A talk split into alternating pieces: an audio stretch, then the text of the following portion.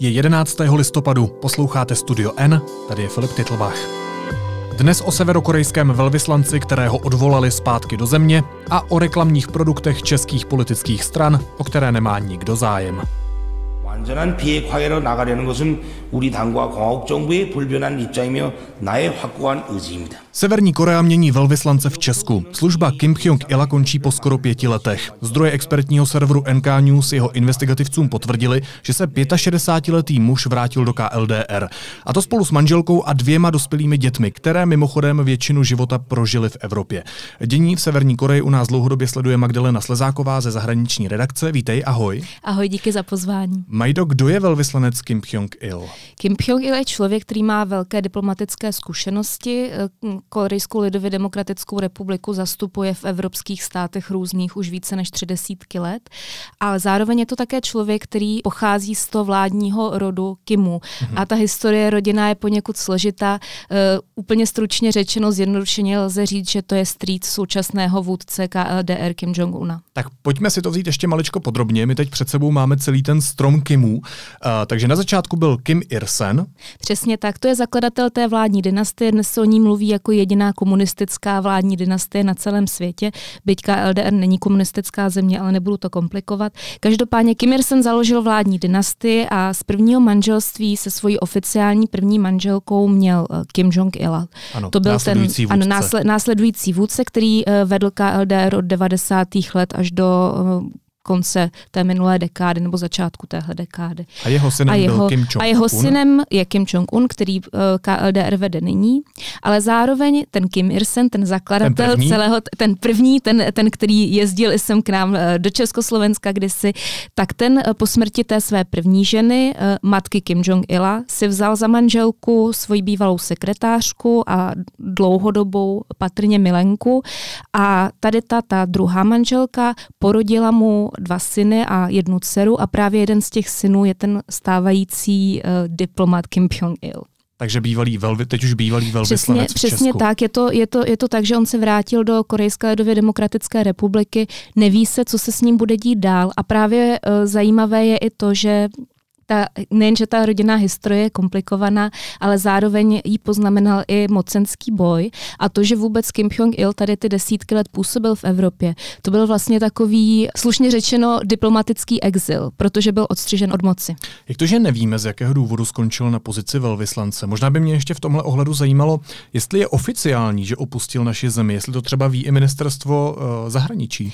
Ministerstvo zahraničních věcí nám deníku N potvrdilo, že o té výměně ví. Uh, ostatně Oni se o ní objevily první zprávy už na začátku podzimu letošního. Nicméně šéf diplomacie Tomáš Petříček nám řekl také, že jméno nástupce ještě není známo, takže pouze vědí to, že ten velvyslanec se tady bude střídat nebo střídá. Ještě než se budeme bavit o tom, jestli už třeba jsou nějaké spekulace, kdo by ho nahradil, tak by mě zajímalo, jaké, pokud to tak bylo, měl strýc Kim Jong-una, to znamená toho současného vládce, a to znamená ten velvyslanec, nějaké ambice v KLDR? Ta druhá manželka, o které se mluvila, ta sekretářka a milenka, ona měla totiž velké mocenské ambice. Ona nechtěla být pouze matkou a, m- matkou a manželkou, ona si přála řídit celou severokorejskou politiku, dokonce byla tak schopná, že se o ní, že že se bývá přirovnávána, bývá přirovnávána k manželce Mao Tse-tunga. Mm-hmm. Madame Mao. No a tahle ta paní se samozřejmě těmi svými ambicemi a tím, že kolem sebe budovala tu síť těch přívrženců a značnou část elity okolo sebe schromáždila, tak se dostala do konfliktu s následovníkem svým nevlastním synem Kim Jong-ilem. Jí by nestačilo, že by ona samotná byla mocná, ale chtěla právě, aby toho svého prvorozeného syna, a tady jsme opět, vím, že je to komplikované, protože všichni jsou Kimové a pak jsou tam nějaká korejská osobní jména, která, ale zkrátka ten Kim ten velvyslanec. Ten, ano, ten, ten velvyslanec, bývalý velvyslanec, tak ona s ním počítala, že by právě to byl on a nikoliv Kim Jong-il, který se nakonec stal následovníkem, který by se tím následovníkem stal. On byl také velmi ambiciozní, měl vzdělání ze zahraničních univerzit a zároveň byl velmi charismatický, to je na něm ostatně vidět dodnes, je mu 65 hmm. let, ale stále je to takový jako štramák, velice elegantní. Tak on si vlastně schromažďoval kolem sebe také své přívržence a opravdu tam v těch 60. 70. letech zuřil velice intenzivní a nepříjemný boj souboj o moc, kde se zapojovali špioni a konspirace a všechno možné, ale nakonec tedy, jak je vidno i z toho, že Kim Jong-il byl v Evropě, uh, on prohrál. Takže u toho současného vůdce Severní Koreje, to znamená Kim Jong-una, zřejmě ten jeho street asi nebude úplně oblíbený. To je právě to, ono se to neví. Ta severokorejská špičková politika elity režimu, to je něco tak strašně tajemného a hmm. záhadného, že vlastně i informace od nějakých vnitřních zdrojů jsou velice těžko ověřitelné. My nevíme, jaké vztahy v té rodině panují, konec konců nevíme ani, jaký vztah má eh, ten současný vůdce Kim Jong-un se svojí mladší sestrou, kterou považuje, nebo která byla považovaná dlouho za jeho mocenskou oporu. Nicméně tam je, je taková jistá paralela také, protože sám Kim Jong-un nebyl zprvu tím zvoleným uh, následovníkem, měl jim být Kim Jong-nam, což je další, omlouvám se za další korejské jméno, ale jistě si, ho, jistě si ho všichni pamatujeme, protože to je ten korpulentní pán, kterého zavraždili předloni na letišti v Kuala mhm, Lumpur mm-hmm. tím, uh, tou nervovou látkou VX, právě severokorejští agenti. Takže uh, podobná situace byla i v těch 70. 60. letech, nicméně Kim Jong-il tehdy použil proti svému nevlastnímu bratrovi, tedy tomu eh, velvyslanci Kim Jong-ilovi, eh, metody propagandy, neboť on tenkrát vedl na, ve straně oddělení pro propagandu a agitaci hmm.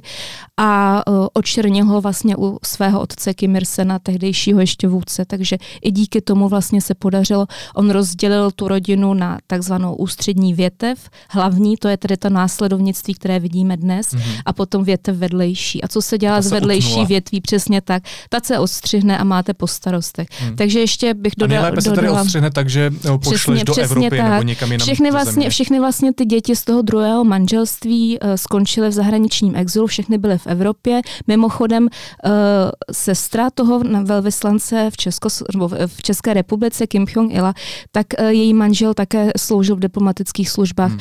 Teď je, by, byl velvyslancem KLDR v Rakousku a ty nepotvrzené zprávy mluví o tom, že on se také vrátil teď zpátky do KLDR. Takže je to takové, tak, takové zvláštní věci se dějou, že vlastně nevíme, proč se to děje, ale každopádně vypadá to, že právě ta vedlejší větev rodiny se vrací.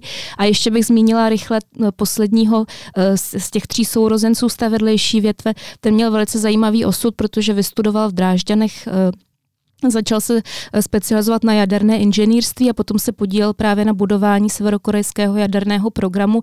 Údajně byl velice srdečný a oblíbený, tady když byl ještě v NDR, tak kolegové ho milovali, nicméně uh, zjevně ta, ten exil se na něm taky podepsal a ta nelehká situace v té rodině, protože to byl podle dostupných zpráv notorický alkoholik a potom zemřel v, v Pyongyangu v domácím vězení na cirhózu jater. Vraťme se teď k tomu Kim Jong-ilovi, navrativšího se do Severní Koreji. Uh, já vím, vím, že to je spekulativní otázka, ale eh, tušíme třeba, jaký osud ho může čekat? No bohužel ráda bych uh, odpověděla na tu hmm. otázku, mě samotnou by to nesmírně zajímalo, ale nemám vůbec ponětí. Myslím si, že uh, musíme počkat třeba následující týdny a měsíce, jestli se objeví zase nějaká zpráva podobného typu. Myslím, že rozhodne to, jestli uh, se on se objeví někde jinde v nějakých diplomatických službách. Pokud ano, tak to znamená, že ho stále chtějí držet stranou, ale zároveň, že neupadl nějak v, v nemilost. Ale myslím si, že se to může klidně vyvíjet i tak, že prostě jenom ta situace se třeba uklidnila eh, mocenská, eh, Kim Jong-un stabilizoval, nějak konsolidoval tu svoji moc a povolává zpět tu rodinu do Pyongyangu, ale říkám, to jsou všechno jenom spekulace, nemůžu sloužit v tomhle ohledu. Může i zemřít? No, eh, samozřejmě, že by mohl zemřít, ale myslím si, kdyby měl, kdyby byl nemocný z nějakých přirozených příčin. Říkám, je tady ještě ta zpráva o tom, že se vrací Nemyslím právě. právě z přirozených příčin. Ne, myslím si, že ne, protože je ta zpráva o tom, že se vrací i ten, i ten jeho švagr hmm. z Rakouska. Myslím si, že tam se prostě děje něco. Můžu jenom třeba obměňovat, taky nesmíme zapomínat, že oba pánové už mají svůj věk a stejně tak Kim Jong-un zase svůj věk nemá, je to mladý vůdce, je možné, že se snaží uh, obměnit podobně jako obměnil třeba ty uh, část těch uh, režimních špiček elit uh, a za starší za mladší, tak třeba se snaží obměňovat i ty své diplomatické služby. 이로부터 우리는 이미 더 이상 핵무기를 만들지도 시험하지도 않으며 사용하지도 전파하지도 않을 것이라는 데 대해 Těžko říct. Ty jsi sama zmínila, že ta severokorejská špičková politika je, je taková neprůhledná. Je vlastně vůbec pravděpodobné, že se někdy dozvíme uh, co se za tím Kim Jong-ilovým návratem do KLDR skrývá. Si říkala, musíme počkat několik měsíců, jestli se třeba nikde neobjeví, ale i tak to může být takové pokřivené zrcadlo. Pravděpodobné to je, ale je otázka, jak si představujeme pravděpodobnost a kde bychom ji měli vylíčit nebo vyčíslit na procenta, tak eh, to si rozhodně netroufnu. Myslím si, že je velice pravděpodobné, že se k tomu objeví ještě další zprávy a zároveň si myslím, že je tady taky pravděpodobnost, že se žádná další zpráva neobjeví. Říkám to, nedá se to předvídat a je to vždycky tak, že eh, člověk čeká, co zrovna přijde. Myslím, člověk eh, v mém postavení jako, jako reporter, který to sleduje a uh, nikdy neví, která zpráva ho zrovna ten den udeří do toho pověstného kloboučku. A teď mi řekni, jestli už je jasné, kdo Pyong-ila nahradí. Spekuluje se o pánovi, který se jmenuje Jumun Chol. Údajně, ale těch zpráv je o něm opravdu málo. Je to taky takový zkušený diplomat.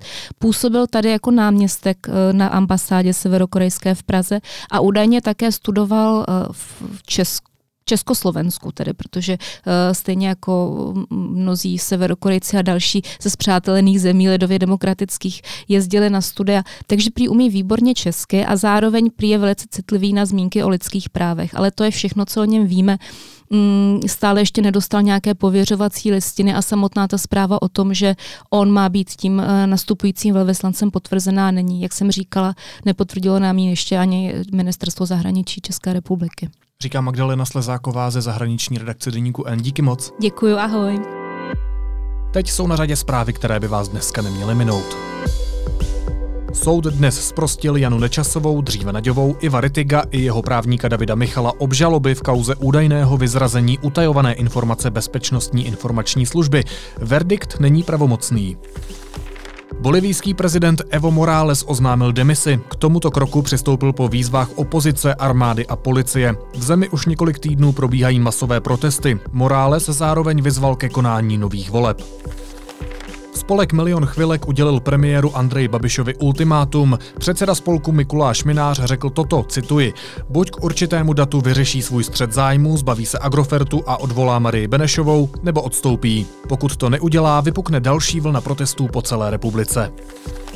Ekologická hnutí žádají uzavření uhelné elektrárny Počerady. Před sídlem společnosti ČES v Praze v rámci protestu položili i 111 párů bod, jež měli představovat počet lidí, kteří každoročně předčasně zemřou v důsledku znečištění ovzduší.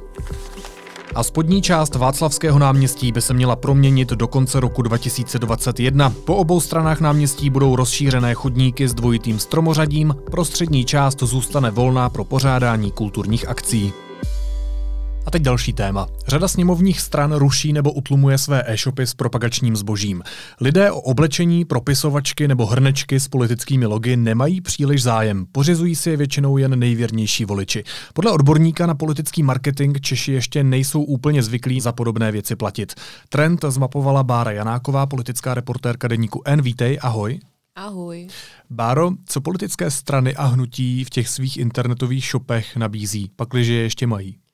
Tak uh, ty strany, které od toho ještě neustoupily, tak uh, většinou se snaží nějak uh, zaujmout svoje příznivce.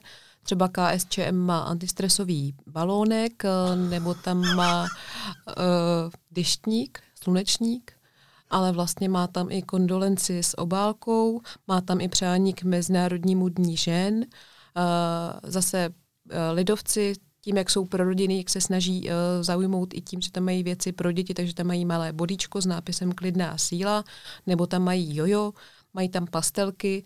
Uh, Piráti zas, uh, protože jsou si vědomi, že jejich příznivci jsou mladší, tak tam mají třeba uh, ochranu na platební kartu, aby nebylo možné z ní odečíst ty údaje. Dobře, moje následující otázka měla znít původně, jestli jsi tam třeba našla nějaký bizar, ale já mám pocit, že jsme je právě všechny vyjmenovala. Uh, no, já myslím, že bys tam možná našli ještě nějaké další.